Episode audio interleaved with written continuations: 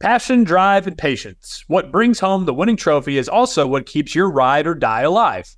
eBay Motors has everything you need to maintain your vehicle and level it up to peak performance. From superchargers, roof racks, exhaust kits, LED headlights, and more, whether you're into speed, power, or style, eBay Motors has got you covered. With over 122 million parts for your number one ride or die, you'll always find exactly what you're looking for. And with eBay Guaranteed Fit, your part is guaranteed to fit your ride every time or your money back. Because with eBay Motors, you're burning rubber, not cash. With all the parts you need at the prices you want, it's easy to turn your car into the MVP and bring home that win. Keep your ride or die alive at ebaymotors.com. Eligible items only, exclusions apply. This episode is brought to you by Pepsi Wild Cherry. Pepsi Wild Cherry is bursting with delicious cherry flavor and a sweet, crisp taste that gives you more to go wild for. Getting wild may look different these days, but whether it's opting for a solo Friday binge watch or a big night out, everyone can indulge in their wild side with Pepsi Wild Cherry. Also available in Zero Sugar. So grab a Pepsi Wild Cherry and get wild.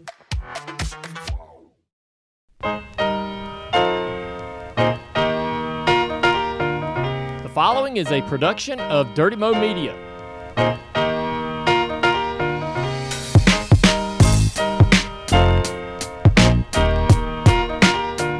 Back again on another episode of Speed Streets, presented by Dirty Mo Media. Joey Molinaro, Connor Daly, and an absolute war zone is going on in my house right now. I have a crew of about six to eight people working on my kitchen. Hopefully, you can't hear all that because I hear it, and it is quite mind numbing. Uh, but we got that going on, and more importantly, um, we are less than two weeks away from the first IndyCar race of the 2023 season down in St. Pete. And even more important than that, we're speaking with a Daytona 500 driver, Connor Daly. Can't wait to get your thoughts on this past weekend on that. Thank you. Yes, I. Uh, we have a lot to talk about. A lot of um, a lot happened over the weekend. Um, what an experience overall. I mean, uh, we our previous episode we were that was just before we were going to the racetrack. We were about to experience it all for the first time. Um, it was quite a roller coaster ride of of um, emotions and uh, and and luck filled scenarios.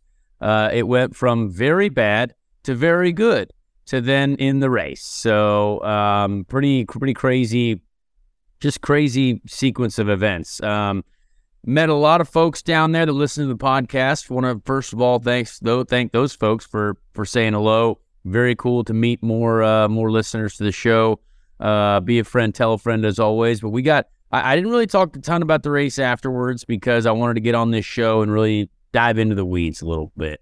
Um, because there was a lot. There I, I had a lot of people asking uh, you know, certain things because you know, we had a lot of Indy IndyCar fans, kind of a lot of them honestly tweeting that they hadn't watched a NASCAR race in a while, but we're gonna watch, you know, to support, and I appreciate that.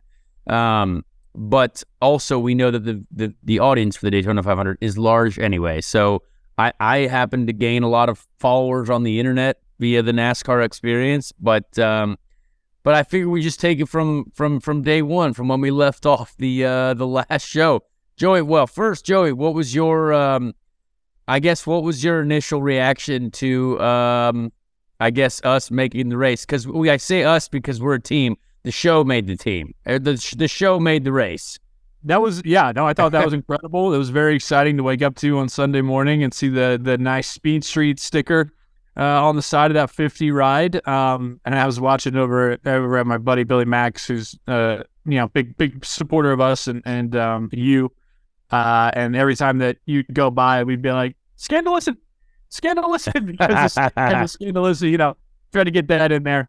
Um, but no, man, it was just uh, super cool, uh, super, super exciting. We're all super proud of you. Um, and the fact that, uh, you know, you got out there and wheeled it and did what you did. And despite on Thursday night having what looked like to me a uh, low rider for a bit, like I wanted to put that song. A lot of good memes. Rider when you're pulling away and that thing is just absolutely bouncing. You know what I mean? looked like you were in the, the Dazed and Confused or something like that. Matthew McConaughey was riding shotgun with you, looking for some doobies. Oh yeah. Uh, but but no, man, it was just very exciting to watch you. It really was. It was super cool. Well, I w- let's start right out the gate with the media day. Like they they did Daytona 500 media day, uh, the day of qualifying, right? Because we qual- qualifying was at night.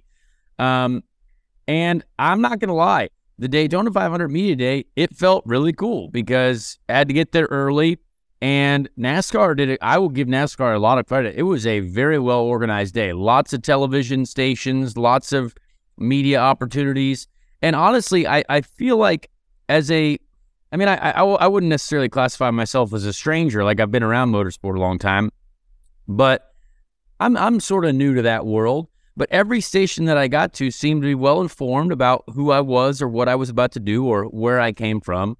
Um, and like that's pretty like that's cool. Like I would say if you're going to a new area, you know, you'd expect people to be looking down at like some sort of stat sheet or some some sort of quick Wikipedia thing that like we do for the random Indy 500 driver of the week. I was the random Indy 500 driver to compete at the Daytona 500 type situation. Um, but everyone was like really prepared. We did a lot of really cool stuff there. You know, got to talk to a lot of the drivers. Kyle Larson was asking me about the Indy 500 right out the gate. Uh, got a couple good photos there.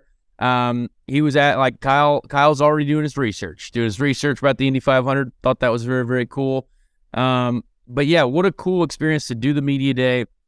They were very organized. I got a free Hurley backpack. Uh, that was very exciting. They were giving away free backpacks and sunglasses. Got to thank that. I mean, I'll take free stuff anytime. Um, and it, it, it was it, I was trying to take in so much information because every driver had something different to say. Because I had obviously never driven a NASCAR Cup Series car at Daytona, um, and and every driver, you know, some drivers said, "Oh yeah, it'll be fine, like qualifying, not not not too difficult there." Some drivers said, "Oh yeah, yeah, this, you know, the the, the duel will be crazy hard. You'll you figure it out. It's just way different." And and and everyone, you know, some people said, "Oh yeah, like." These cars don't race well, or like, oh yeah, you'll be fine as long as you don't get dropped from the pack, et cetera, et cetera, et cetera. So I was just looking forward to my, you know, one lap of qualifying. I was like, hey, let's get out there. Two cars, obviously, we know qualify on speed. We knew that was the case. Um, crazy to see in the garage area that Travis Pastrana and I were right next door to each other in the garage. That was a very funny sight to see. The fact that we started racing video game races on iRacing a couple years ago, and now we're now we're competitors at the Daytona 500. Um, just a, a cool experience, and and we had we had kind of drawn to we were seventh in line to qualify, cars getting ready, um, and then all of a sudden we're kind of getting closer to the you know whole qualifying time. Like, ooh, can't wait to get out there. Like I sat in the car. Um, felt good. Uh, we decided first of all that we needed a bigger steering wheel because I had a 13 inch steering wheel in the car from the road course race, and Chase Briscoe told me I was crazy to not have a 15 inch steering wheel in the car. So we had to go hunting for steering wheels. So we eventually ended up with a 14 inch steering wheel that the 62 car gave us, which is kind of awkward because we had to race them into the race. Um, but then we decided to go buy a 15 inch steering wheel because I trusted Chase Briscoe. He said, Hey, friend of the show, Chase Briscoe. He said, You cannot go out there without a 15 inch wheel. And that just basically, to, to give folks who don't know what that would do an idea, that basically calms the steering down. If you have a 13 inch steering wheel, it's a little bit more effective when you make inputs. Uh, making the wheel bigger means you can be a little bit smoother with it and you'd have to use more wheel to do more with the front tires essentially. So it makes it less sensitive if you're on the straight. So if you're trying to react to something quick, it doesn't jack up the car like crazy. Um, so yes, the bigger steering wheel for super speedways is usually what drivers drivers go with. So then we finally, after we got a steering wheel, well, we we see oil is is pooling on the ground underneath the vehicle, and I think all of us on this show know that oil leaking from a car, bad. Not not not a good not a good scenario at all. Um, and this is only a, about I would say an hour, two hours. I mean, this as we're trying to go roll the tech, and we realize that an oil line has exploded. And and the reason that this has happened is is like a one a very rare I mean, this is just stupid. So we we we plug in the car to an oil heater to get the engine ready for qualifying. Right, we have to have everything heated up to a certain certain temperature for a qualifying run. We want to make the most power. We want to try to get that one lap and see how fast we are. And the oil heater had shorted out like an electrical short and made it explode. So bad. And this oil, we did not have a spare of this oil. So there was a lot of looking at it for a while. Like, what do we do? And every, all these other cars are rolling to tech. We have no floor on the car. This is a floor and everything that's been put together, you know, that's been tweaked for a week, they said, to try to like make sure we're as fast as possible. And um, and everyone, no one else had a spare one because all their spare oil lines were on their backup cars that they have, and obviously we don't have a backup car. Um, so we ended up in in a, just a complete disaster of not being able to qualify because we couldn't get an oil line on it. And I mean that right there was a was a real blow to um, to the to the week. Um, because I had to watch everyone else qualify. You know what I mean? That that that's a tough thing to do. There's there's 42 folks trying to qualify for this race, and only 41 of them went out there and did laps. Um, and it was a practice session. Like, I, we would not have made it on speed, uh, obviously, um, but it would have been a practice lap. It would have then helped us identify potentially the problem that we then identified that everyone was very aware of in the duel the next night. Um, so when you start behind in motorsport, that that's already very tough. Um, it, it's it's something that I I walked the grid in my street clothes, and everyone's getting ready to qualify. I remember walking up to Travis Pastrana because he was like, he just looked at me like, "What? What happened to you?" I was like, "What? What? What's going on?" I was like, "Oh, my car's broken." And he's like, "Oh no!" And he just hugged me before he got in to qualify. And, you know, the perfect scenario happened. Like, I, I, believe we called it on this show. A lot of people said Speed Street got it right. Jimmie and Travis made it in on speed. Um, that's exactly what we needed because right. those two guys were the guys that I would hope, you know, to to have us, you know, uh, that, that I wanted, you know, that I wanted to make the Daytona 500 with, and hopefully they could help us get in there. So it was. It, it was a very brutal night because I was like, well, I'm going straight into a race now. We're going straight into the duels with zero laps in the car, zero experience. Um, and I mean that that that that, that was annoying it, it, because we you try to work for weeks to prepare things, right? And and again, the no practice thing. A lot of people have a, have opinions on this. The no practice thing. I'm getting more and more closer to. I, I'm I'm new to NASCAR, so I can't necessarily disagree with how they run their show. Yeah. Still no idea why there was no practice. I I, I think that's absurd. Well, that's what you know. It, it, was interesting to follow online and, and see just kind of the consensus reaction of you know yeah this sucks for Connor, but also this highlights a bigger issue. You know, highlights exactly. the, why the hell aren't we allowing this to happen so that things like this can be found. You know, it wasn't just like yeah. it was, you know you didn't see a bunch of people like the um the, you know, the, the, the NASCAR big talking heads out there trying to like bash you or anything. They were kind of like, hey, that sucks, and it would be nice to be able to have these opportunities to get out there in the ride. Exactly, and I mean, it's it, it's something that again, there's always a strategy behind it because again, it's cost, you know, keeping the costs in line but the cars are already there. You know what I mean? Even if it's a 10 yep. minute session, a leak check session, like like every time we get show up to a race, we get an Indy car, right? We we we get to the practice session and we do an install lap, right? To make sure everything's okay. We do one lap, go through all the gears, make sure everything's all right. Just having a five minute session to, to for the cars to leave the pit lane and come back in, that doesn't I mean, that doesn't cost anything almost. You put a set of tires on that you probably use again in the race, whatever it is. Um, or you know, I I, I don't know, whatever it is, it, it doesn't it doesn't cost you a lot. It gets the teams going. It gets it, it, it potentially eliminates a problem. I, I I I will never understand how we don't do. I mean, I, I complained about this when we were in the 2020 schedules with no practice because we were already there. You, would be at the track. You'd show up just to race with maybe one qualifying session. I was like, we have the entire day. Run a session, five minutes, doesn't matter.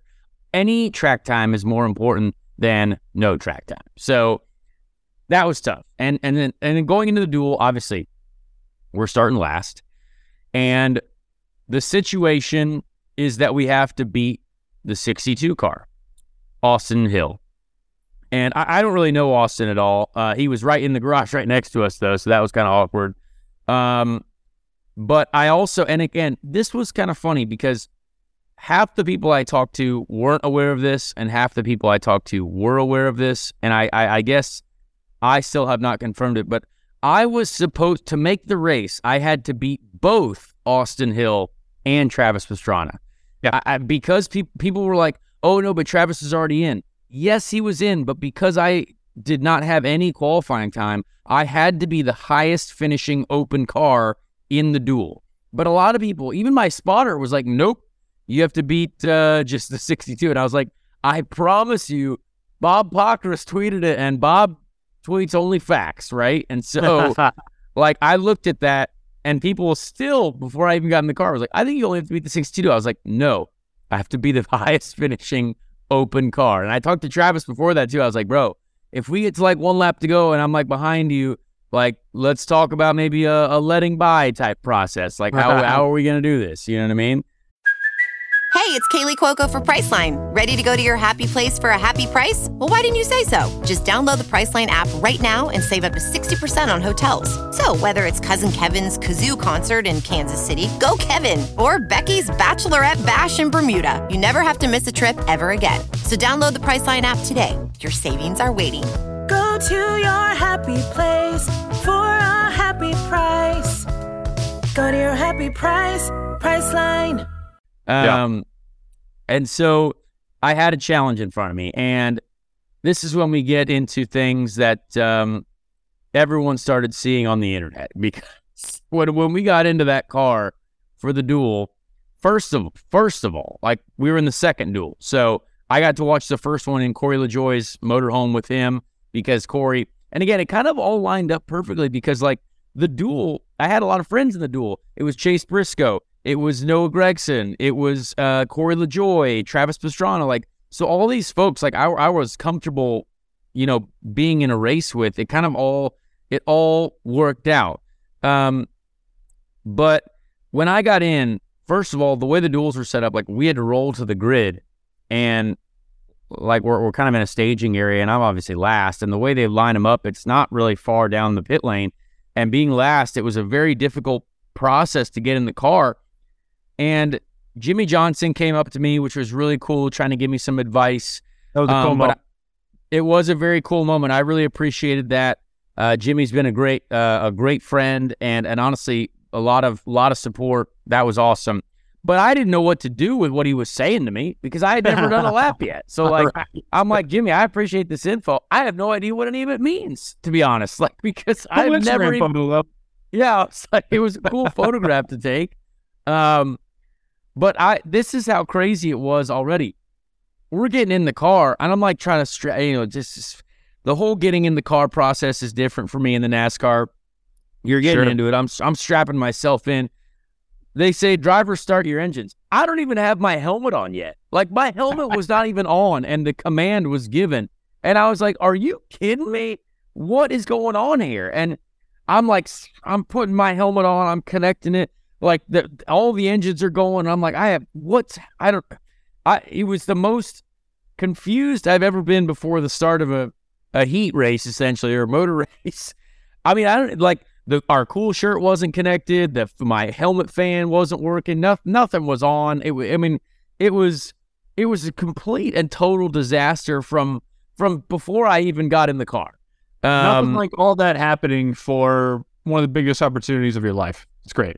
Oh yeah, it's only the biggest NASCAR race of the year. Yeah, and and we're trying to qualify, and I don't have my helmet on, and everyone else's engine is fired. I'm like, man, could I have got some more prep time potentially? Maybe even some time to just sit in there and, and tighten the belts a little bit.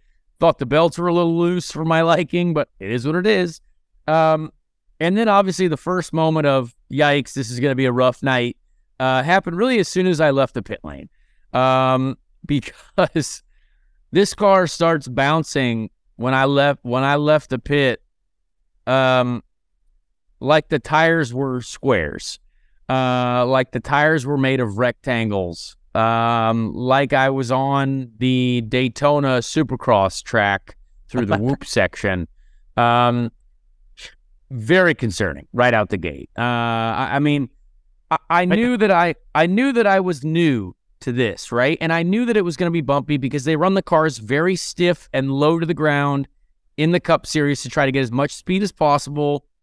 So I'm like, okay, yeah, I know the springs are stiff. It's a very stiff spring package all around. You know, the the everything is going to be low. I, I get it. The tire pressures are low, so I'm probably bottoming out a little bit.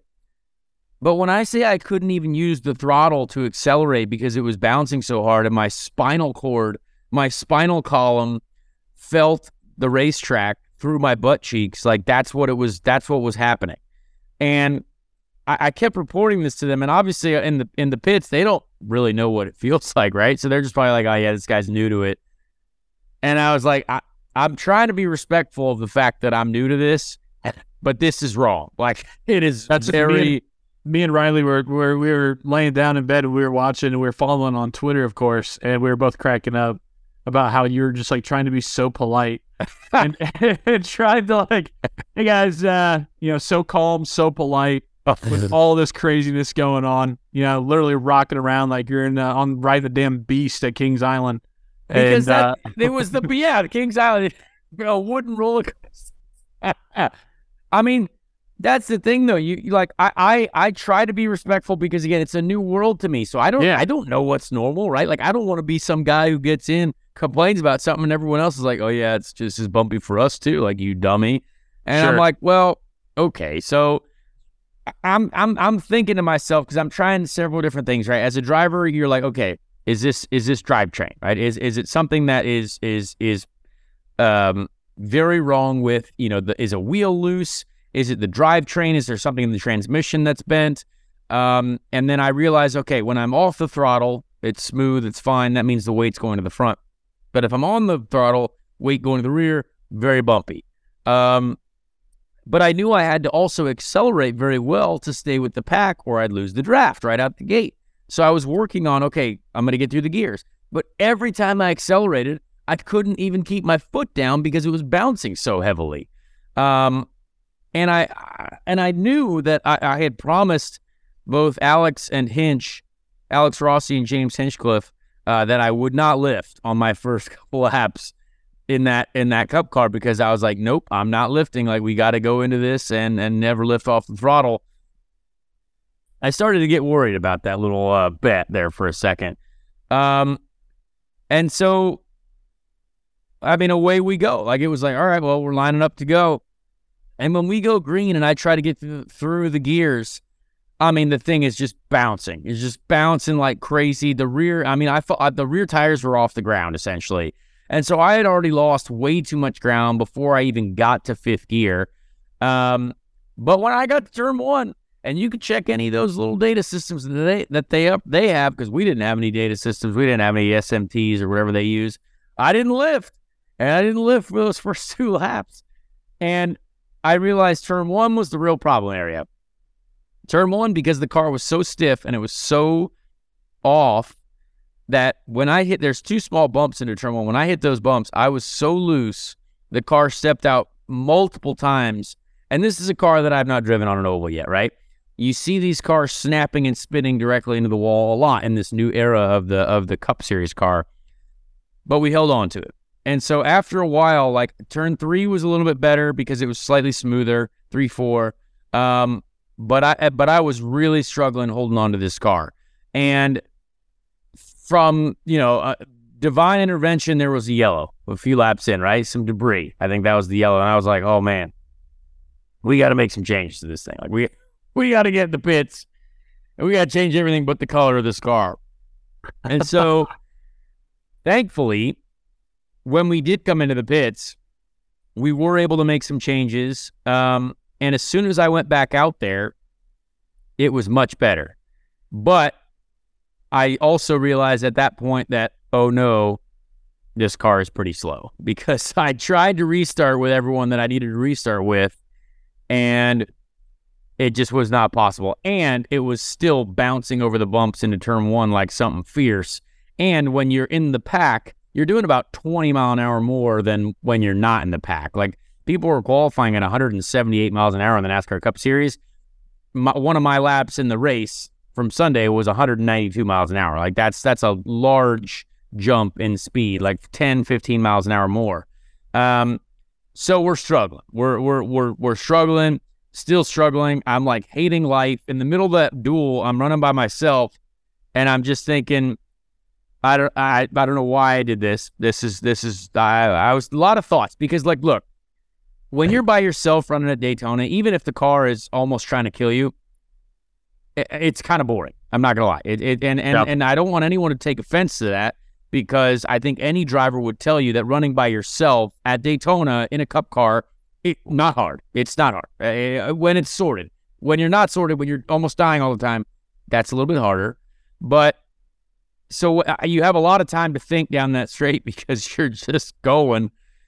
And then I obviously get lapped. So I, I don't know what's life is everything's going chaotic. I'm thinking, man, I'm glad I booked that flight to LA uh, earlier in the in the day. I'm thinking I'm gonna go, you know, go see my lady in in Los Angeles and um, completely, you know, basically pull the parachute, get out of Daytona as fast as possible. Um, and then, honestly, then a yellow happens, and I'm like, oh, what's happening? And when I come to the crash area of the of this of this accident, I see the two cars that I need to be in the grass, and I'm like, hang on a second. and I was Not waiting. yet. I was I was waiting. I was I saw them in the grass not moving, and so I was like, well, Travis I saw basically just pulling into the pits because his car looked like it was limping, and then I was just kind of waiting to come around the next time, and I was like, oh please, Lord Jesus, please let that 62 car still not be moving, and we obviously hope everyone's safe, but maybe you know maybe the right front wheel is broken. I don't know. We- uh, who knows? And so, and that's obviously, you hate to say that because, again, I would have much rather raced my way in. Of course, any driver wants that. That's why, even at the end of that duel, I was I was not even like that overjoyed because we made it, but I was like, that's not the way I want to make it. But it, it's still, you know, we still made it. So seeing that car in the grass and then figuring out, okay, we can pit again to try to help this car. And so we did. And then I just ran with the 78 car, BJ McLeod, really until the end of the race. And that I learned a lot in myself. Um, but, you know, we got to the end of the race and the 62 car couldn't get back out there. And I beat Travis and, I, and we beat the cars that we needed to beat. And I mean, honestly, I, I got a little tear in my eye down the back straight.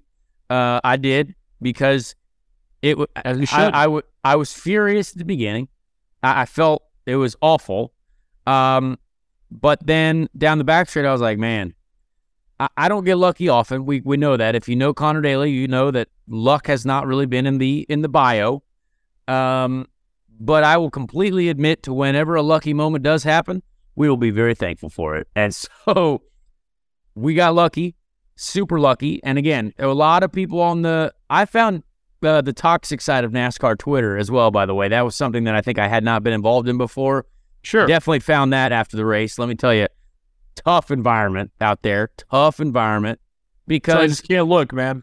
can't look. I do. I dive the into the weeds. I, I get into the comments, and I guess people did like that I start responding sometimes to people, shutting people down. Um, because a lot of people are like, "Oh, you only made it because you you know people crash," and like, I was like, I know. I literally said that in my interview. I was like, I am fully aware that I got lucky, but guess what? This happens in racing all the time. People get lucky, people don't. It's part of the sport, and I'm sorry mean- that it made you upset. Right. Like Kyle Busch probably was going to win the Daytona 500. If, Exactly. Then, you know, I mean, like, but it happens, right? Yeah. Um, yeah, dude. 62nd driver to race Indy and Daytona. That's a pretty elite company there for you. Yeah, very cool statistic. I mean, and honestly, what what what was fascinating is that people actually cared about this. You know what I mean? Like when I got out of the car after that duel, the media and the people there. I mean, it was unbelievable. The photographs, the the interviews, the the cameras. Like we went into a press conference, and I was like, I just finished last in this duel of the cars that were running. Like, you know, but we made the race, and and it, and it, and it, it, it was special because it's the Daytona 500. You know what I mean? And, and and it is a big deal to make that race. It is very special to make that race. Um, it felt very good to make that race, uh, and it was like a, a weight literally lifted off my shoulders that was ten thousand pounds because all week I was pretty much committed to not making that race. Like, and as soon as we got out there lap one, I was like, we we're not going to make this race. Um, yeah. And that's deflating because I've never not made a race. Like all my Indy 500s, I've I've made them. You know, I've never not qualified, and and so I've I don't know what that experience is like, and thankfully I still don't. But it was cool to see the reaction. I mean, honestly, the amount of text messages I got for making that race um, were almost more than when I led the Indy 500. It was not more, but it, it was very cool to see how many people were were paying attention, how many people cared. Um, I mean, I, I, look back at myself. I watch the duels all the time because I enjoy it. It's motor racing season, right? Like racing is coming back. We're getting going. Um, and and so going through the press conference, talking about how lucky we got, and you know the fact that the wreck happened, how it happened. I still haven't even seen the wreck, but I saw that just people were. I mean, it's NASCAR. I, what I said in the press conference, I was like, it it it happened to work out luckily for me. Like both the cars that I needed to beat were running together in a pack. And what can happen in those packs? Crashes. I mean, the 62, if you if you really think about it, he probably could have just backed off right then and there as soon as I went a lap down and just kind of ran with me the whole time and and been fine. But but you know they were in the pack, and honestly, I probably would have been in the pack too because I was I was going to try to learn. So if if our day wasn't going as bad, then maybe we get involved in that wreck as well. So it's kind of a a, a weird way to look at things. Um, and, and Travis, you know, Travis being in that wreck too. Travis had never been in a Cup Series car in a pack really yet either. So he's learning a lot on the fly as well. Um, so, you know, hated to see that. And I went up to the 62 crew after the race too, and I said, Hey man, not gonna lie, you you guys deserve to be in that race. I hate to see it for you because I was honest with them. I said, look, I, I did not deserve to make it with the performance in that race, but you know how these things work. I just want to say, you know, you guys deserve it. I, I will see you next year, hopefully. And which I thought was respectful. I was like, hey, I, I, we we well, I know I'm I'm pretty realistic about this sport. I get it. Uh, Austin Hill, obviously, he had a great weekend. He won the Xfinity race, so you know the guy is a talented driver. There's no doubt about that. Um, but sometimes these things happen in racing. You know what I mean? Hey, man, it's, you know, I grew up playing baseball a whole lot. And the old saying always was, uh, it's a screaming liner in the books. And what they mean by that is that you could hit a little bloop, um, you know, just bloop freak show hit off the end of the bat that just goes over the shortstop's head enough out of a re- you know, out of his outstretched arms. But it's a base hit. And so when they put it in the books, it didn't say, hey, it was a little bloop flare single off the end of the bat that maybe could odd that you got lucky for getting a base hit. Now you got a single. It bumps up the yeah. average. It bumps up the on base percentage, right? Screaming liner in the books. So exactly, look, you know, I mean, at the end of the day, I don't think five years from now, a lot of people are going to say, "Oh yeah, he raced a Daytona 500," but it was because of no, you you raced a Daytona 500. Yeah, no, I mean you're exactly right, and and I, I tell you what, after that, like I um thankfully the, the, the few days before I had booked a flight for my girlfriend already to come in on the next day, and so she was have she was watching from L.A. and my mom was crying, everyone was crying. My mom had already booked a flight, as I think we talked about on the last show. She was already booked a flight to go home on the Friday, and so yeah, she didn't. she then changed her flight. So, and then my little brother was booking. Everyone was kind of booking flights to come down, and um, I mean, from then on, I enjoyed it so much more. Uh, I, I, I tried to take in the experience because, you know, we found the issues with the car in the duel. We know that the rear was there. There was a lot that was offset in the rear. We bounced so hard that it bent the shock mounts in the car, which is very hard to do. I, I think uh, very not good. Um, and you know, we had practice the next day. We had practice on the Friday. We had practice on the Saturday, and that was fantastic. Now, I will say that practice was almost useless for me because no one wants to run with me, which I, I get. Um, and, and, and I want to kind of dive into that a little bit because the the practice was great, right? Like, yay, we get practice, but that practice is really only useful if you can run with other cars because running by yourself doesn't do anything for you. But guess who doesn't run, want to run with the car that looked like it was um, basically a lawnmower uh, going over some dirt bike jumps the the day before? Well, everyone. No one wants to run with me. And so I try to go out there on the Saturday, try to run with people, try to figure it out. Everyone pulls in the pits right when I'm I'm there, or they they all are too fast for me to even keep up with. Um, that was actually the most frustrating part. I would say one of the most frustrating parts of the week is that at Indy, you can go out by yourself and still get things done, right? We have so many practice days where, you know, you'd like to run in traffic, but if you're still running by yourself, you know, you can make some adjustments. It, it's still difficult to drive even by yourself. There's there's still some things that you can work on. If you're not in a pack at Daytona practice, you're not doing anything. I mean, there's there's nothing going on. You're not learning anything. You're just driving around flat out on the bottom. And and honestly, that's not that hard. It really is not. And I and I hate to say that because it's very hard and very a difficult level, much higher level when you're in the pack. And that was fascinating. And I learned a lot more about that in the race. But I I was frustrated because again, your your practice and what you learn is purely based on what others will allow you to do around them. And that's that's tough to take. And I talked to AJ Allmendinger after both the practices, and he was like, "Yeah, man, it took me six years for people to run me, run with me in this series." And I was like, "Well, that sucks. I mean, I kind of get it, but um, so yeah, that that was really frustrating, honestly. And, but I get it because again, I wouldn't want to run with me either. Like I said that many times. Um, but I'm also not an idiot. So like that whole week, did I ever do anything that could have affected anyone else's race or stupid or making stupid mistakes, even if the car was trying to kill me? No. So hopefully that means for the for any future races that we do, you know, there's a little bit more trust in that arena, but maybe not. I don't I don't really know. Um so yeah, a- after honestly making the race, it became a lot more fun. Like Friday night, you know, it was fun to kind of hang out. Saturday, you know, Travis, Travis and I were going around. We did like a crazy cart race in the infield after practice. You know, having a great time with all of his crew. You know, had a had a nice Bud Light. You know, we were just kind of having a nice little day out in the afternoon with with the with the boys, um, and and showed my lady around Daytona. Saturday night we had a great dinner before the race with Travis and his whole crew. Um, you know, nice restaurant in Daytona Beach. Uh, his his management team, everyone there was was great. Honestly, doing getting getting to do that race with Travis was one of the coolest things ever. Um, the fact that he was in it was incredible. Um, and I mean, honestly, the one thing that sucked before the race is that we never got our qualifying photo. That was that was the only thing that that, that was a big debate. Everyone after their qualifying run, they got a photo with the car, which is very something that we do at the Indy 500. I never yep. got that photograph. People were asking if I ever got it. You heard it here. We didn't get the qualifying photo. Um, but well, you also didn't get photos of a few other people, right? I mean, there was a loaded uh, pre-race show with a bunch of people in there. Yes, yeah. I mean, honestly, now we can move on to race day. There wasn't what you know. There was a lot of fun stuff that happened.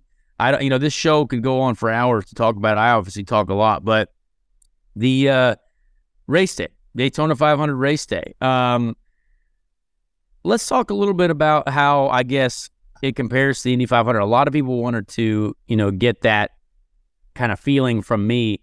Um, and I would say it's very different. I would say speed weeks, it used to be a long time, right? It used to be weeks, week or weeks long. But this, it, it definitely felt very condensed, certainly compared to the Indy 500. Not as much track time, not as much going on for me. Um, and race morning, honestly, very calm. Like I just drove to the track and I hung out for like four or five hours. Um, kind of just relaxed with with the team, the family. Um, and I, I would never take away anything from the Daytona 500, but it definitely, you know, there were so many people there. The camping w- looked incredible. The the amount of humans that were there. Um, I mean, it's Daytona 500 Sunday. Everyone's pumped about it, and all the other drivers, you know, I, I, they're like, "Hey, man, this is it. You know, greatest day of the year." I'm like, "Yeah, no, I mean, this is it." And, but it, for me, it was very relaxing. And I don't, I don't know what was, you know, I, I, all the stress had kind of gone out because I just wanted to get out there and, you know, get in the pack and, and go racing. Um, and so, you know, the Indy 500 has an earlier start time as well, right? So 12:30, You know, your Right. green flags flying, right? This is 2:30, you know, later. So much more time to, you know, take in the day, have some lunch, get ready for the 500 miles. Um, and that I actually like. I do wish the Indy 500 started at like one o'clock or like 1.30, something like that. I, I, that's one thing. Again, it'll never happen, but I like that part of the the Daytona 500, a little bit later start time. Um, but yeah, that race day once we st- once we did get things going, um, like Joey, did you watch any of the pre-race stuff? Did it, did it look like a quite a fanfare, Ben? Did you like? Was there a was there a lot pre-race that looked like you know it was it was it was packed, it was pumping, it was going? I, I I did. I could only follow along online. I didn't get to watch on Fox because I was at a father son lunch with Oh, there you go. my son and my father. Um, well, you know, church puts it on every year, and so we got together and and, and took the three Joes, two Joes, one Frank there, um, and was was enjoying that for a couple of hours, and that was up until about two two thirty. Um, so I didn't get to see a whole bunch of it. I just, like I said, I saw all photos of celebrities and the videos on Twitter and different people out there, uh, you know, comedians, actors, athletes, the whole shebang. So that's that's about all I saw. Ben, did you what did you think of the whole pre-race shenanigans? Yeah, I watched most of the like second part of it. Um, I wish uh, maybe they showed in the first part. I wish they showed the pre-race concert because they that's when you kind of flood everybody out on the infield, and I think Dierks was playing, which is like one of my favorite country artists. So I still probably wouldn't compare it to the Indy 500 just because it doesn't. I mean, they don't have the grandstands that wrap around the track anymore, but you know, still look pretty yeah, good. I mean, it, it it was cool to see for me as someone who had never been there. Like I'd never been to the Daytona 500 before, so you know, getting getting into the drivers' meeting that they have is really cool. You know, the the whole room was stuffed with celebrities. Pete Davidson was there. Uh, Tiffany Haddish waving the green. I mean, a lot of really cool people in that room. I did not get to meet a single one of them because they, they didn't really have it in a very good set, like well set up way to where like it was like a hey, all these people are hanging out here if you want to meet them. They basically put the drivers on one side and some drivers on the other. And I sat behind Roger Penske for the for the drivers meeting, the public drivers meeting thing. And I said, "Hey man, how we doing?" And he's like, he turned around, and he's who the heck's speaking to me? And uh, he's like, "Oh, hey man, congrats on making." And I was like, "Thanks, Roger, I appreciate that." Raj. And uh, and also, this was a funny moment that I thought because from the clash, uh, AJ Allmendinger and Chase Briscoe got heavily into it. They started hitting each other during the race and the practice sessions. Well, Chase Briscoe sat to my right and AJ Allmendinger sat to my left. So I was like, "This is a great." I was like, "Are we are we all friends here? What's going on?" Um, Did they great. kiss and make up? Are they all good? They didn't say a word to each other, so I assume that there's some still something going on there. I talked to both of them though. I was kind of the mediator. Um, say, the great unifier, Conor the great unifier, yeah, because I didn't know what I was doing. Um, and honestly, v- very cool kind of lead up to it. Uh, you know, walking out there for for driver intros. Um, I do like what they have there. I, I would say it's a little awkward because, and I felt bad about this. Lots of fans lining the fences for this red carpet, and everyone's wanting someone to sign something, but we we have to get to the driver intros, so we don't have time.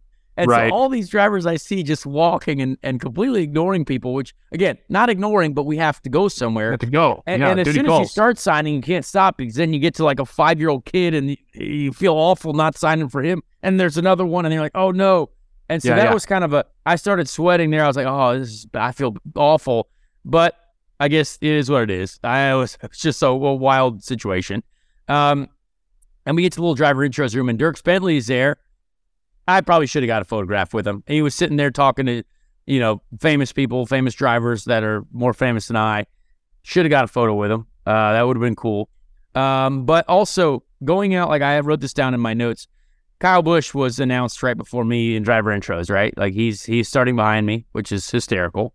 Um, Ky- hearing the boos for Kyle Busch before you go out on stage is very well. It's an interesting experience. Like, man, these guys are these folks are lethal out there. Like it is it, it is an aggressive environment. But I got to go out like next to Ty Gibbs, and I was like, oh man, like Ty Gibbs, like he he's done a lot. I mean, rookie, but like he's won a lot, and just a cool experience. What was the reception like for you? I thought there was more cheers than I expected. I'm not gonna lie, there were a lot more people, and this was fascinating to me. A lot more people there were saying, "Hey, Conor, go!" Con-. All this, I, I was blown away. So if you were one of those people I appreciate you shouting my name, whatever it was. A lot of nice folks, great reception, I would say. So that that Nice. was that was pretty cool. Um, and I I'm kind of dragged this weekend out a little bit, but let's just get to the race. There's driver intro, so that was cool. But okay, we're we're starting the race now. I get in the car, no rear view mirror. We turn the thing on. We have great uh flyovers, cool. Kiss my lady, hug my mom, all this stuff. Get in the car. The radio doesn't work, and there's no rear view mirror. And I'm like, all right, we have some problems. Like, uh, this is not good at all. Trying to flip the switch for the mirror. The radio doesn't work at all. I mean, I can hear the radio, but our antenna, there was an antenna issue or something like that. I'm shouting at my mechanics. I'm like, I can't hear anything. I can't hear anything. They're like, yeah, but can you hear it now? Like, no. And then all the other drivers' engines have started. and so now it's very loud. And then our engines have started, have could not get the radio to work. No mirror, no radio, no mirror. I'm like, well, this is the biggest race of the year, and I can't hear or see anything. So that's great. It'd be good. Yeah. Gonna be awesome. ride. Come on. Um, we we finally put in a radio that doesn't like usually in the radio systems with these cars they have another antenna that's kind of connected at the top of the car that gets a better reception for the spotter and the crew chief so they can hear you all the way around the track.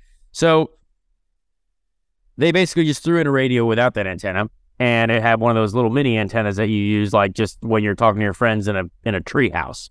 And so um but that's all we had time to do. And so I can hear my spotter, thankfully, which is all I needed, and drove down the pit lane with no rear view mirror. And so I'm like, well, this is going to suck because you have to use that mirror. And after the race, I saw this, and my dad told me, he's like, Austin Cindric said he spent 70% of the race looking at his rear view mirror. And I was like, well, looks like I'm doing 30% of the race. Like, that was like, it was, it was absurd because you have to use that so aggressively. And people that don't know, NASCAR Cup cars have rear view cameras. So when I say the rear view mirror didn't work, it's the rear view camera. You know, a lot of modern cars now have these great rear view cameras where you can see everything. That's what they have in the NASCAR Cup Series now. There's a physical mirror. There's a, a physical mirror still hanging at the top of the car, but you can't see anything out of it because it's a giant Right. spoiler. And the rear window has a bunch of things and lines, and you can't see anything out with a physical mirror. All you could see is I could see colors at random points. Like you could see maybe the, the roof of Ryan Blaney's yellow car. Like that was it. Um, so the rear view mirror did absolutely nothing, uh, and the rear view camera didn't work. So away we go. Green flag felt great. Uh, honestly, the first 20 laps were my favorite part of the race. It was fun. Uh, enjoyed it. Um, because cars were forced to stay behind me. I started up top and and the top lane got moving. And I did not feel uncomfortable up there at all. I, I felt great, just kind of rolling. We were moving around. And the funniest part is, is the cars that we were around most of the time was the 47 car who won the race. And I was like, I, I was like, oh hey Ricky, we're gonna me and Ricky are gonna ride here for a little bit sure. and and it was it was great because I, I could finally feel the way the air moved around the car, the way the air moves, and the way you create this bubble in front of you to, to push the other car. Fascinating to learn at the highest level, and and I, I uh, Chase Briscoe was one car in front of me as well for the most for the most part of that first twenty laps, and I texted him after the race because it looked like he was struggling with his car. He it looked because because he kind of dropped off from the guys in front of us, and I said, "Hey man, were you struggling with your car to be?" And he said, "No, I was going half throttle the whole time." And I was like, "What?" I was like, "I was at full throttle trying to keep up with you guys." I was like, "What the heck is happening here?" Um, but it it was it was really cool to learn. I basically killed my race though, and I will admit this mistake because when I was on the high line, we were making progress, but I had not been to the low line yet, and I thought when you have 15 laps or however many laps of decent speed and you think that you can maybe slide, kind of make maybe move around a little bit and not get left behind. I tried to go to the bottom. So I had a great run on the 78 car in front of me, went down to the bottom with a great run, and then as soon as I left the top, everyone else went to the top. Kyle Busch went past me, Travis went past me, all the people that were on the bottom apparently shifted up. So everyone was waiting for me to make that dumb rookie move to go to the bottom so they could take my spot at the top. And I understood that completely. As soon as I did it, I was like, I'm an idiot. I'm an idiot. I'm an idiot. But I tried it, and our car was just so much draggier on the bottom, and we had no support on the bottom. and I just went backwards, backwards, backwards, backwards. But I did get back to the top, slid back to the top eventually, and did not get left yet. But there were too many cars that had gone by. So we were going, we were going. I was still in the pack, still in the pack, felt good. You know, we did, apparently, someone said that we did like one of the fastest laps of the race in the first 20 laps, like that, which is hilarious. Because again, when you have that energy behind you, our car was slow, very slow.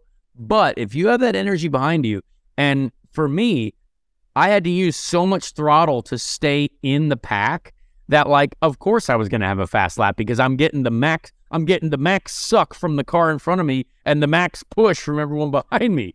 So I'm having to like, I'm I'm losing the cars a little bit in front of me, but I'm getting pushed back towards them. Um, so it was fascinating. But then I think Chastain was the last car behind me because he he was struggling with his car and he realized that I was slow, uh, slow as molasses. And so as soon as he, everyone else could get a run on me, pass me, and then slide back in, and I could never ever do anything about it. Like my car would always fall from others, and I had to have some support. And so as soon as Ross got by me, and as soon as there were no cars behind me again, I, the race was over. Like from then on, lap 25 on, I knew the race was over. There, there nothing was going to happen. We we pitted and the 15 car spun on pit lane, which again, I was hoping was going to be a yellow because if that was a yellow, that would have saved me. I would have learned a lot more. We wouldn't have gone a lap down. Would have been fine. We probably could have been lasted, you know, a long time in that race without getting dropped. But from then on, honestly, it was it was it was just endless frustration in that race because we could never stay with any cars. No one would work with us because obviously we were a lap down um, and many laps down, and we got lapped so easily. Uh, you know, getting lapped by the other cars was very fascinating because I tried to, I stayed up top, three wide of several folks, and having no rear view mirror is complete a terrifying situation when everyone is passing you like that because you can't see anything. And the radio communication with my spotter was was okay. It could have been clearer with a better, you know, antenna, but I had to have full faith in him because there was so much going on.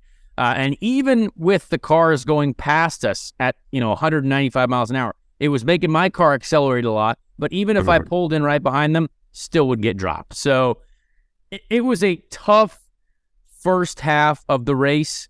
Um, I learned a lot, but our car was basically a boat anchor from lap 25 on, and it was sinking. And I, you know, sadly that was the the hand that we were dealt. But the goal from then on just became try to finish the race. And I mean, I, I assumed it didn't look that exciting for, for you guys from the like the race itself. I don't know how exciting it was, but it didn't seem like it was that exciting for a very long time. But was that was that I guess the general thought?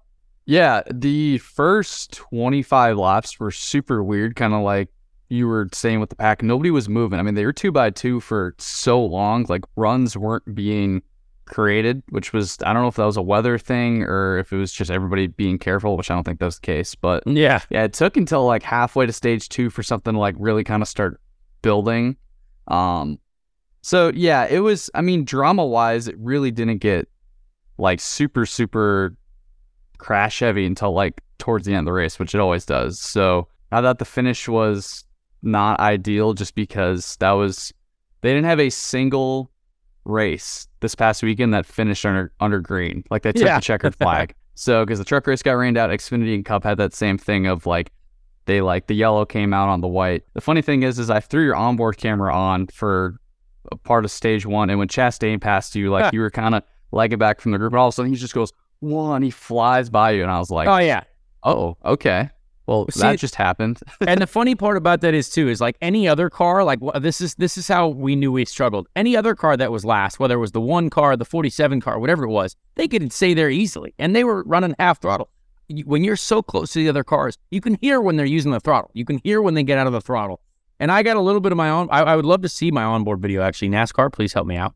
Um, but i uh i thought what was fascinating about wrecks, right? Like I always saw these these races, and be like, I, I these wrecks must be wild. And so Alex Bowman, the 48 car, he spun. It was one of the yellows. He spun on the inside, and I am literally right to his outside essentially, and I'm watching him spin the whole time, and I'm like, oh no, this is one of those scenarios where he corrects it and shoots up to the top directly in front of me. And I have to give Alex Bowman a lot of credit for saving this car because he saved it and also saved my life at the same time. So I appreciate him saving that spin. That was wild to see. But other than that, there wasn't a ton. We got a pit lane penalty for guys jumping over the wall a little bit too early. That was kind of crazy. But I didn't really get to see much of the race. And I and I wanted to talk a little bit about the physical side real quick because everyone asked me physically how difficult is it compared to the Indy 500. And honestly, it is uh, not even close to the physical difficulty that the Indy 500 is because it's it the power steering and everything makes it simple. But honestly, the cool shirt and the air conditioning in that in that car actually the the air that blew to the helmet and not air conditioning, but it's like air. It actually felt great for me, and obviously it wasn't that hot of a day. Um, but I felt great in that car. But when I look at my heart rate, right, I wear the whoop, so my heart rate is on there. When I'm with it, when I'm in the pack, my heart rate's at maximum. So like it, it's still hard. It, it gets your heart going because you're around all these other cars, and when the air is going, things are crazy. But when you're by yourself, physically, it's it's it's it's not it's not as it's not comparable to the Indy car at all. Um, but uh, but still, when you're with the pack, if you're with the pack the whole day, your heart rate's my heart rate would have been you know through the roof. So physically, it's not comparable. You know, it just is what it is. Um, but still, it was four and a half hours of a race, and I'm like, man, that was that's a long day in the car. So wanted to get that physical kind of report out of there. I thought it was interesting that my if I look at my heart rate, it spiked every single time I was with other cars, and it was it was very very interesting. So I uh, we got to the end of that race. Obviously, we were in no place to uh, you know to compete for anything, but we started to get to see all the crashes. Everything was kind of crazy. It started popping off. It was a night race. I had a tinted visor on. Didn't expect that at all. Um, and, you know, seeing some of the cars that were wrecked and seeing all the craziness that was happening, I could finally keep up with cars because they were all broken. I remember it was a, it was a um, it was a train of Kevin Harvick, Martin Truex Jr., Corey LaJoie, and me, and none of them had front ends on their cars. So it was all I was like, hey, I can finally keep up with people, but I was like, their cars are literally falling apart in front of me. Um, and and honestly, to see the cars at the end too, like when I went by like on the last check, like the last lap, uh, you know, cars were mangled. I saw Denny driving his car with no right side. It looked like the thing had been been through an exorcism. I, after the checker flag, the ten car is just in the middle of the back straight. Looks like it had been abandoned. Uh, Blaney. Oh yeah, well Blaney, Blaney too. But Blaney, I actually huge shout out to Ryan Blaney because I think I helped him get his lap back and get back in there because he I was the only car that that we could run together. Like Blaney pushed me for like 30 laps. I remember texting him after the race. I said, "Hey man, I appreciate you riding with me because I, I was so bored." And he was like, "Yeah, man, I stared so long at BitNile.com. I had to check it out afterwards at night." and I was like, "I appreciate that, brother. Thank you so much." But he had no right front on his car, so that means he could follow me, which was great. Um, but yeah, Blaney, we, we helped get him back into the free pass position. He helped me stay with the pack there. I mean, it was it was just a crazy one. It was I learned so much, and honestly, super happy for Ricky Stenhouse too. Uh, great guy. I, I like Ricky. Um, great to see him win like a new winner. I thought that was really cool. Um, and you know, got to experience it all. You know, the the longest Daytona 500 in history. I guess however many laps it was. Um, crazy that we made it. Uh, and you know what?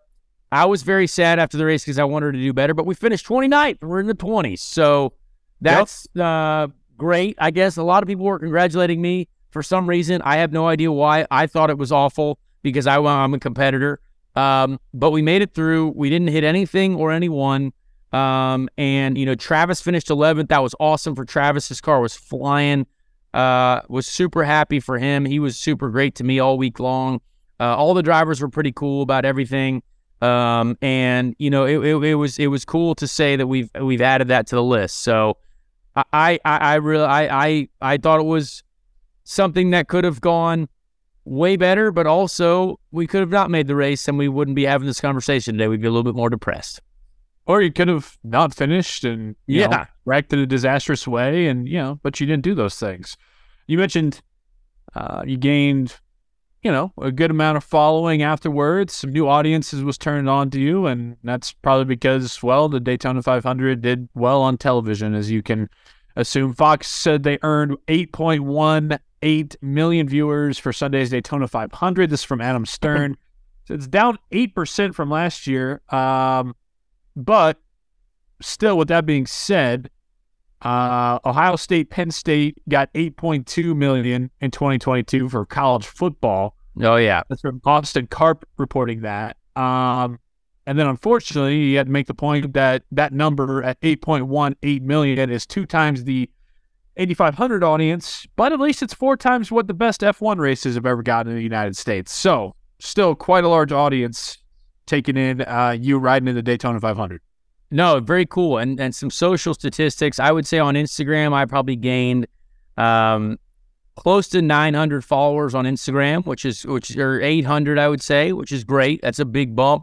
On Twitter, Twitter seemed to be a little bit more, uh, maybe close to close to a thousand, close to Nice. maybe just under, which is which is interesting because again, these events are kind of like research things for us. Like, hey, these are new folks that we're getting uh, exposed to, which is really cool. Uh, and I mean, eight oh eight million people is a lot of people. I mean, I honestly want to predict this year for the Indy 500. I would like us to get over five million. I would like us to get uh, over maybe close to six million. That would be awesome. Uh, I think that's a possibility uh, because a lot of people are watching racing. So, love to see that. Um, and you know, uh, it, it, it was it was just cool to be part of the NASCAR family that weekend and and see what was going on and um and we also you know we do have a great guest for this show as Yeah. well that we that we didn't mention at the beginning of the show because we just dove right into it but we do have an incredible guest coming up uh Frankie Muniz he is well I mean Malcolm in the Middle we know we know him for for his television accolades uh, a Big legendary fat liar. big fat liar. I mean, honestly, the guy's a legend for anyone who is my age or your age, probably Joey growing up. Yep. Um, but also a NASCAR driver now. He was in the ARCA race over the weekend at Daytona. Uh, we want to get his thoughts on that, what he thought about his Daytona experience. He was with me when, after we made the race. He was super excited. We got some great, hilarious photographs together. Um, but that'll be a really cool interview as well for everyone to hear. Um, but yeah, that was kind of Daytona for uh, for a bit of a wrap up. I mean, there's there's a hundred things you could talk about more of. Um, I thought it was cool to, you know, just to have those conversations with folks after the race, to be a part of it. Um, and I mean, yeah, we did it. So I, I think that was pretty cool. You guys got anything else from that? Any other questions or random things that popped up? No, I'd say it's just a great way to start 2023, you know, as a whole. Um, with IndyCar coming up, you know, St. Pete in less than two weeks. I know it's, you know, NASCAR to IndyCar, but hey, I mean, you could start off your, your 2023 motor racing season by making it into the Daytona 500, finishing the race uh, with all the troubles and struggles that, you know, was presented to you over the whole entire weekend. I say, eh, that just looks like a good omen for 2023 to me. Absolutely. Yeah. I mean, I'm I'm super thankful to have done it. I mean, BitNile.com is our incredible partner. Their new website's launching real soon here. If you haven't signed up for it, please do. It's a pretty cool, it's going to be a really, really cool experience. Um, and I mean, they're making, you know, they're making this dream happen. And they're, you know, the money team, we appreciate them doing all the work and getting through all the problems. Um, and I appreciate the NASCAR fans in Daytona. You know, to do that is very special to me. Uh, let's not let's not compare all these things to the Indy 500 all the time. Let's not do that. Let's just take them all in for the the Triple Crown. I kept saying by the end of that that all I need to do now is the Le Mans 24 hour race. That's that's on my next on my list um, to complete the Triple Crown of motorsport, uh, or at least participating in all of them. So, yeah, very thankful for that experience. And uh, yeah, let's get to Frankie. What do you think? Let's do it. Never thought I'd say this, but uh, let's have our conversation with Frankie Muniz. Fans, we are down to the last tickets for the Dirty Mo Media Ultimate Experience in Las Vegas for the NASCAR Cup Series race on March 5th. This is a one of a kind race day experience tailored to fans of all Dirty Mo Media shows. This experience includes a reserved seat in a luxury VIP suite, all you can eat food, beverage, and beer, exclusive pre race suite appearances by the hosts of Door Bumper Clear, including Beth Bowles' number one fan, Mike Davis, and Speed Street producer Ben Walton, a private parking pass, a pre race access to the Neon Garage and Pit Road, private bathroom access, your own radio scanner, and a swag bag with Dirty Mo Media branded merch. If you want to snag one of the last tickets before it's sold out, visit dirtymomedia.com slash ultimate experience.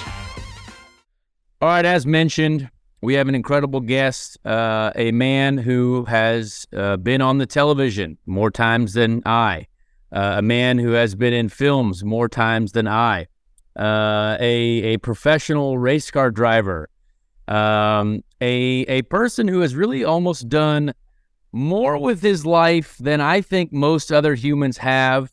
Um, Frankie Muniz, thank you for, for being here. We appreciate this. Your first NASCAR weekend has has has been accomplished. How are we feeling? You look great. The beach is back there. I mean, this is NASCAR life, huh? It is. I mean, if this is NASCAR life, it's pretty. It's a pretty nice life. I'm, I'm mad I waited so long to get into this. No, uh, as soon as my race ended, I had to fly to Cancun for my my sister's wedding, and uh, it's the reason why I didn't win because I was like, I can't win because I'm gonna want to stay on Sunday. You know, like you know, I can't mess up the wedding. So, uh, but no, it was uh, honestly one of the most incredible experiences of my entire life. Um, I, I don't. I, I mean, you've been you've raced in massive races. You you know you've done. I mean, obviously the Daytona 500. You know this weekend, and but like there was something about being at Daytona, starting the race, being in that pack. You can't put into words what it felt like to race that way. You know, I come from a background similar to you with more open wheel stuff, which you know you get some wheel to wheel contact, but not like in the stock cars where like that's kind of the name of the game. You got to hit each other a little bit. You know what I mean to to be quick and uh it was wild. I, I I'm still thinking about it and I almost feel like it, it didn't happen to me because it felt like an out of body experience for sure. Frankie, you mentioned your your background, right? I we met many years ago. Like you, for those, like there's a lot of people who listen to our podcast, open wheel fans, right? And we appreciate every time you mention IndyCar when you kind of first announced that you were going to this NASCAR adventure, and uh, a lot of people will remember you from the Atlantic Championship Series days because like you were racing that when I just got into cars as well, and I thought that was so cool, obviously, and that was a very competitive series when you were doing that. Like very good teams, very good drivers. Um, and obviously, it's a completely different atmosphere. But was there anything that you think that you could take to this ARCA debut? Obviously, and then look, I'm an open wheel guy. I did the Daytona 500, completely different. But you're Yeah. still a race car driver, right? You still get it. Yeah. There's still certain things. What do you think was the like the biggest thing that you learned, and what was the thing where you were like, okay, I, I I'm I'm used to this. This is race day. I get it. So, so I was honestly like, I was a wreck the whole week, the the whole of Daytona week. Um, even watching you guys in the duels, standing in the pit lane, I felt sick to my stomach watching you guys go by because I'm like, shoot, that's what I'm about to do. Like, I wanted to, do, I want this, but like, am I sure? You know what I mean? But I, I compare the two, like IndyCar or open wheel stuff and stock car racing, to like saying Olympic swimming and Olympic diving are the same sports because they both involve, involve pools. Sure, I got a race car driver's mentality, so I understand like what I got to do and you know how to go fast. But like the racing style is different. Everything about it is different. Even like I've never strapped myself in the car. Yeah. You're- you know, Yeah. I'm like, I like you're gonna strap me in? Like I've been strapped in every time I've ever gotten in a car. You know, so very very different. But I, you know, it is hard for me to say I could take anything from my past because it's also been 14 years since I've been in a race car. You know what I mean? I, I mean, I think my racing hiatus is older than some of the ARCA drivers. Makes sense. Frankie, sorry I was late. Um, great to meet you, Joey Molinaro. Uh, I was actually, I was actually uh, changing the diaper of my son, who is his name actually is Frankie. So Really, that's so funny. Nice. we got that going on, right? Um, first off, want to thank you for creating the masterpiece that is Big Fat Liar. That's one of my all-time favorites. It's a classic. Gotta love it. Um, but to your point and what you guys were talking about with wow, the different styles of IndyCar and different styles of racing, I know you were on Pardon My Take last year, and you had that quote that we actually capitalized on, where you're saying like IndyCar is probably the most competitive, and I know that kind of spread like wildfire out there. People are probably coming at you, but you know, do you, do you, do you still stand by that? You know, is there a way that you want to kind of relay it to people to where it's, hey, I'm not bashing on another racing kind. Know- I'm just saying IndyCar is. Yeah. So, I mean, I said that because when I think of, you know, Formula One, you think of even NASCAR, right? NASCAR is a little closer to IndyCar in the sense that you don't really know who's going to win, but you know, there's some powerhouse teams. You know, you know, there's some guys who are usually towards the front. When I watch an IndyCar race, I think that like there's 24 guys starting the race, 22 of them can win. You know what I mean? And uh, you know, with the pit strategies and all that kind of stuff, I think it's a really, really ultra competitive series. You know, obviously racing in in the NASCAR world now, you know, I have now that I've done I have one race under my belt, one NASCAR race under my belt. But like, you know, Daytona is a little different than obviously other places that we're gonna go. You know what I mean? Um, you gotta have a fast car, you know, you're packed together, the restrictor plate, the racing is so tight. You're really for the first 75% of the race just trying to avoid being involved in someone else's mess. You know what I mean? And then Yeah. you go racing. Um, but no, I, I don't want people to the NASCAR world to think that I'm bashing NASCAR at all. I just am a fan of motorsport completely, hundred percent. I love watching any anything that has wheels, uh, racing. I watch, and you know, I I do stand by the fact that I think that from a competitive standpoint of the unknown of who's really going to lead a race or win a race in IndyCar, it's pretty it's pretty crazy. You know, that's also coming. You know, Formula One's having such a huge you know uh, popularity spike right now, and I kind of want people who have learned or found Formula One in the past year or two, you know, maybe from Drive to Survive, to understand that like if you get into IndyCar, I promise you you'll love it more because you're really you don't know who's going to win each race. You know what I mean? Like where Formula One, it's you know it's going to be probably two teams. You know what I mean at the front, and people say the best Formula One races are the ones that they crash out or it rains and you get a random guy to win. So like you know that's why I like IndyCar um, in comparison to Formula. I love Formula One as well, but in comparison, I just think it's it's uh it's more fun with the guys having the same car, same. Well, I guess there's Honda and Chevy, but you know what I mean. Um, same package and uh, makes the racing really tight. It's honestly really cool that you say that because a lot of what you just said, we we have said for many times on the on this podcast. Like we we appreciate all forms of motorsport, right? Like I, I love watching every every type of racing I can watch on the weekend. I'm to be watching it, right? And if you're a professional at the top level of both NASCAR, IndyCar, Formula One, you're one of the best drivers in the world. Doesn't matter what what area you're in, right? So it, it's it's cool that you you you you respect that, you understand that because you're a race car driver, you get it, and you're just a That- professional human. Well, that said, I could I could also maybe make some of the IndyCar guys mad at me because I'll say this: having now raced stock cars, right? Because I did a bunch of late model stuff this past year to get you know kind of get up to speed. I've never been on ovals, you know, I've never been in a stock car, and then doing this Daytona race, I'm not mad of what I did in the past. I'm mad that I didn't do stock car stuff sooner because the racing, you know, I don't know from like a fan perspective, but inside the car, there is nothing more intense that I've ever been a part of than being, well, even in not, not even just in the Daytona race, but even in the late model stuff. Because, you know, being able to kind of bang wheel to wheel, you know what I mean? Like, I don't know, you know, I I never raced Indy cars on an oval or open wheel stuff on an oval, so maybe it's, as similar in that sense. but I don't know, like it's it's the most intense thing I've ever done, and like I'm uh. I, I don't know. I don't think I could ever race anything else now because I'm, Well- I'm obsessed with that stock car stuff. Yeah, and I mean, speaking about that, right? Like, I, I spent the beginning of that race, your arc race, in, in your pit box. I was I was tuning in, checking it out, and I, I want to know what that's like because for me, it was very new as well. Just on on the Sunday, right? And and it's it, running in that pack.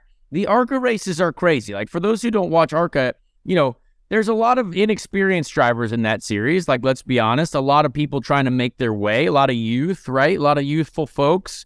Um, but it can be some of the gr- best racing of the weekend because there's crazy stuff happening. People, cars are exploding and catching on fire. There's wild stuff that's happening.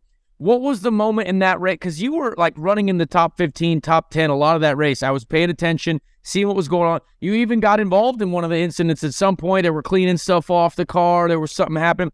What was there? How many things happened in that race where you were like, didn't expect that? And then like, what was what was the most fun part of it? Was it trying to get to that finish line, trying to get through all the chaos?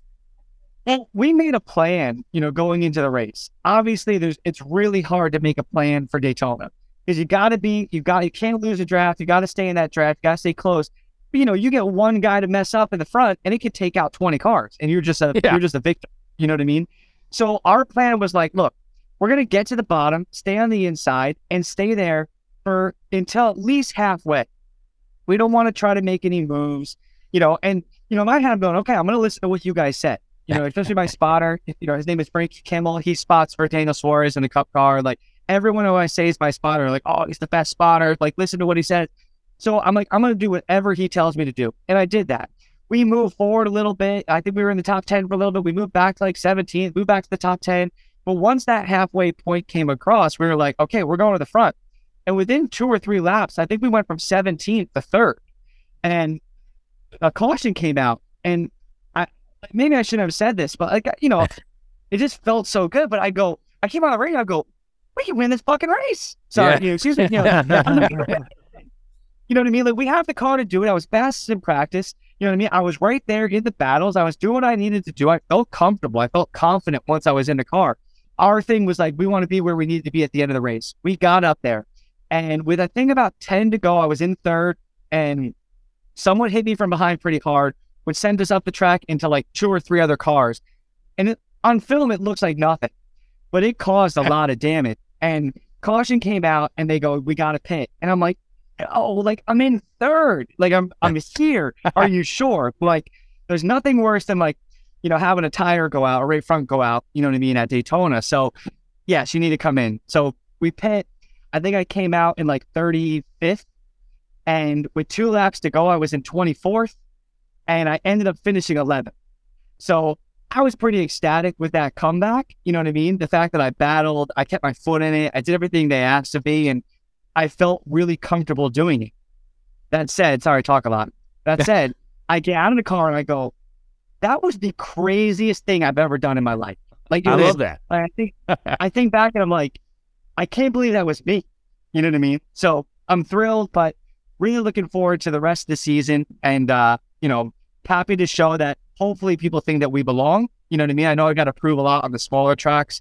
Um, the kind of the, the short ovals, all half mile ovals, those are going to be the tough ones for not for me, but like you know, just get 30 minutes of practice and then you go into the race. You know, you don't get a lot. So uh, I got a lot, a lot to learn, but I'm excited. When was the last time you were at the uh, Indianapolis 500, Frankie? That I was at it. Yeah. to be honest, I only have ever made it to Saturday, like you know, what is it, Carb Day, or when it, or what Friday? Friday's is Carb Carb Day? Day. Yeah. Yep. So I, I've only ever made it to Carb Day and always had to leave. I've actually never witnessed an uh, Indy 500 in person. Oh, we're gonna have We to got to change that one. I know.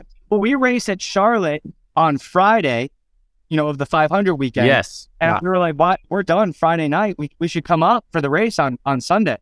I mean, Yes, if you you let me should. Be a guest, Uh, you, you're welcome anytime. You can be a guest of Speed Street. We'll be there.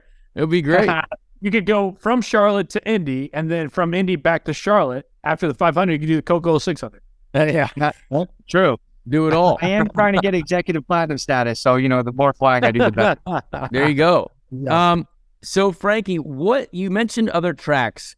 There, there's a very diverse schedule in in in the ARCA series. I would say.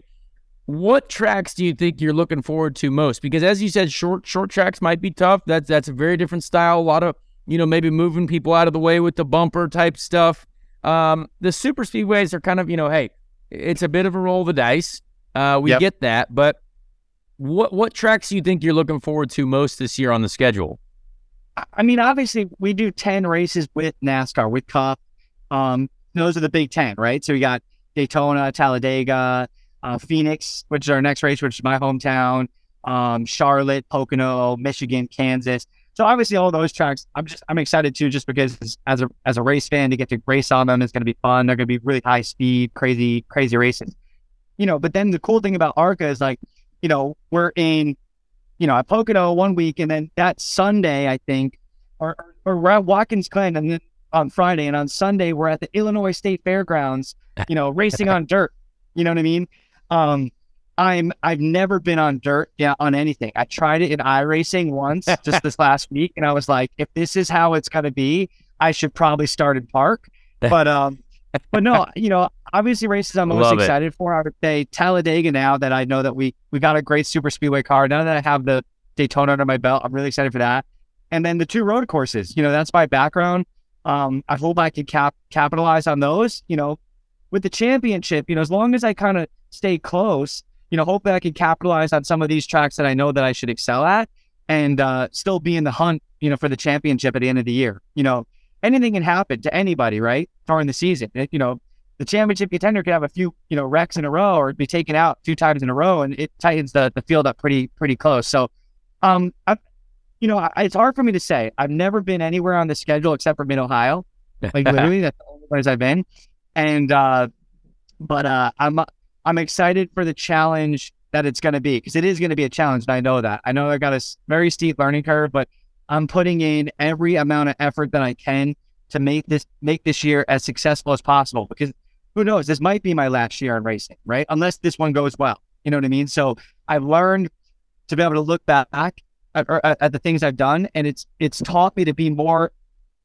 appreciative and to take advantage of opportunity when it's put in front of me and I, it's here in front of me right now and i want to i don't want to look back and go man i wish i tried harder you know so i'm i'm working real hard Yeah, and so I mean, obviously you're, you're looking at right right in front of you right now, but I I, I- gotta know just like an ideal world, like your dream scenario, I guess, like eh, what would the end of the road here in racing? What is that for you?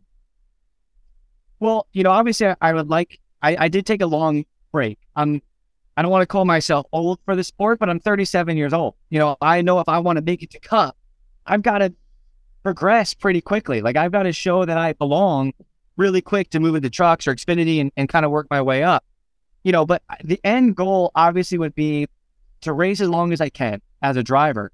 But I really want to be involved in the sport in some capacity. And I think the best way for that is for me to be a team owner. So we're kind of looking at that, like, you know, even though it's in the distance, you know, my priority is race, is driving, but looking at it with the perspective of like, how do we get to that end goal and be involved in the sport for a long time and maybe have more respect in the sport because I was maybe a successful driver and not just, you know, an Yeah. actor slash driver who wants to be a team owner. So is that do you want to do that NASCAR or or what? Any kind of series? I mean, yeah, I really look. I like I said, I love racing.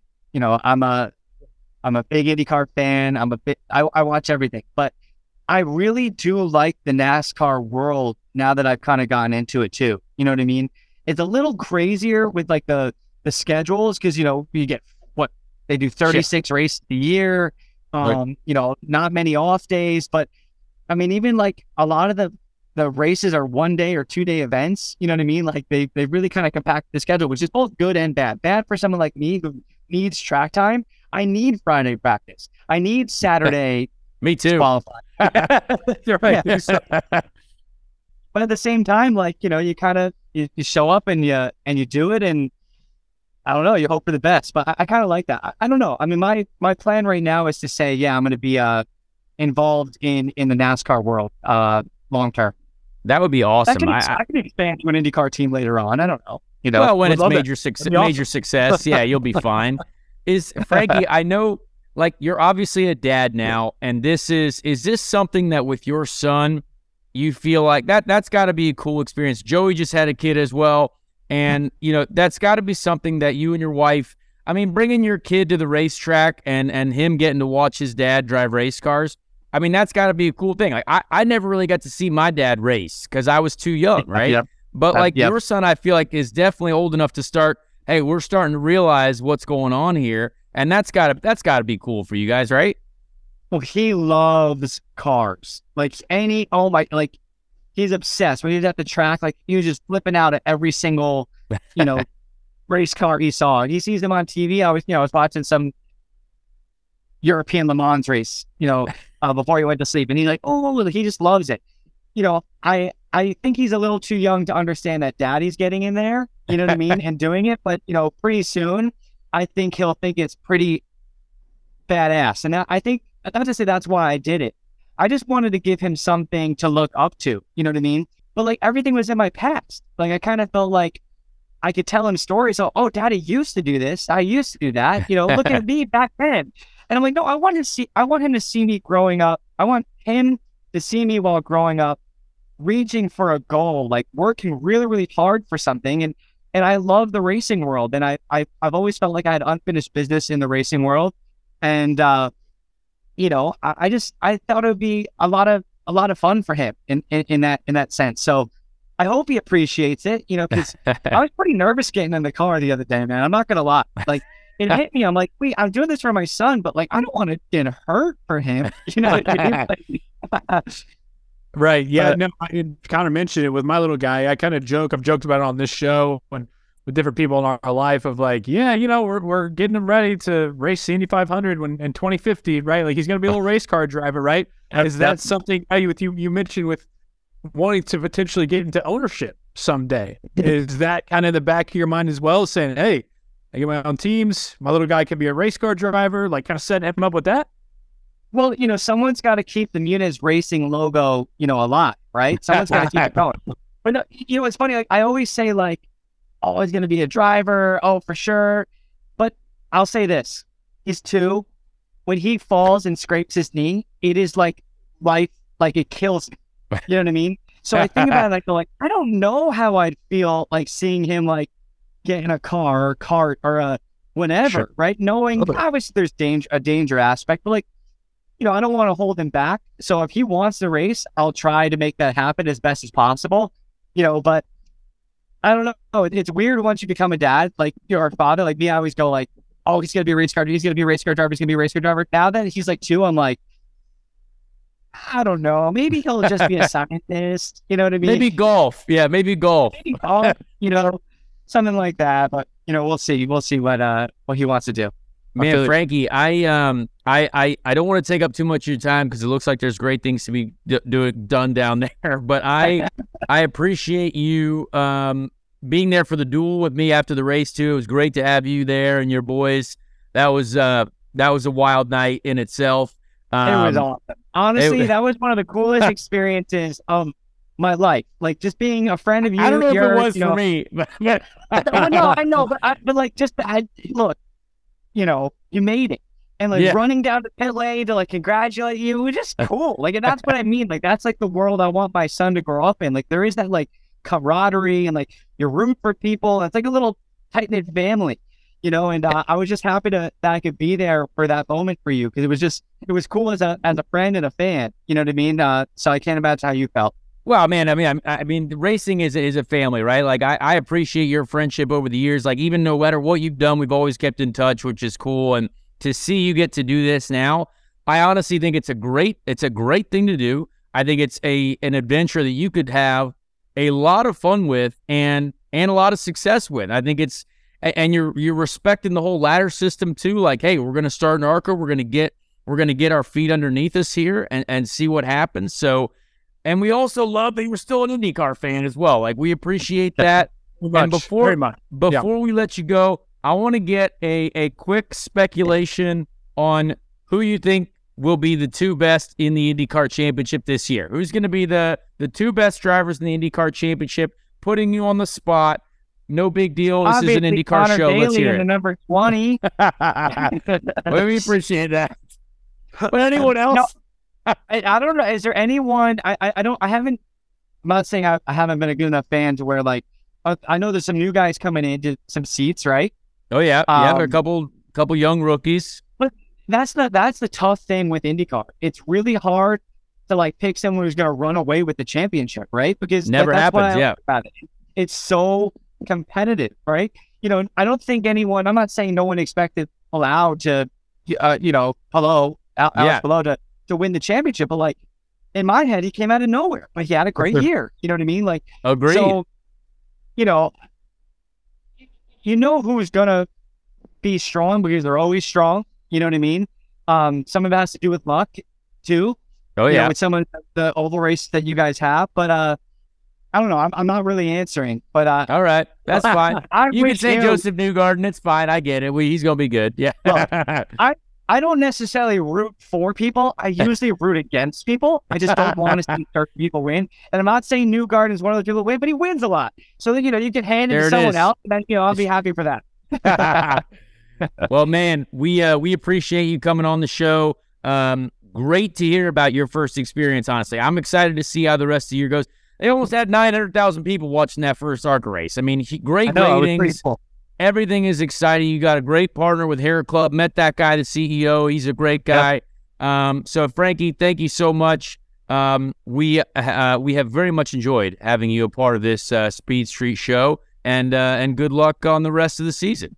Thanks, Thank man. you so much for having me. I appreciate you guys, and let's uh let's keep it going this year, both of us. Let's let's have good years, all of us, all three of us. Oh hell yeah, brother! We know we will. We'll get you to soon for the five five Yeah.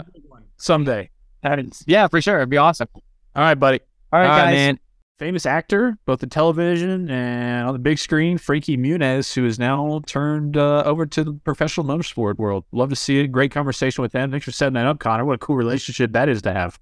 Absolutely. Well, we we both have the same manager now, so thankfully we do have a a good uh, a good access there, and um, great guy overall. Known him since I was a, a- a young lad in the racing racing world.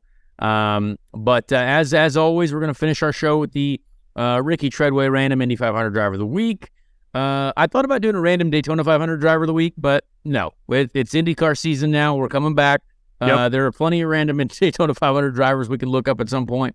But uh, I decided to go with the 1962 Indy 500, won by Rodger Ward.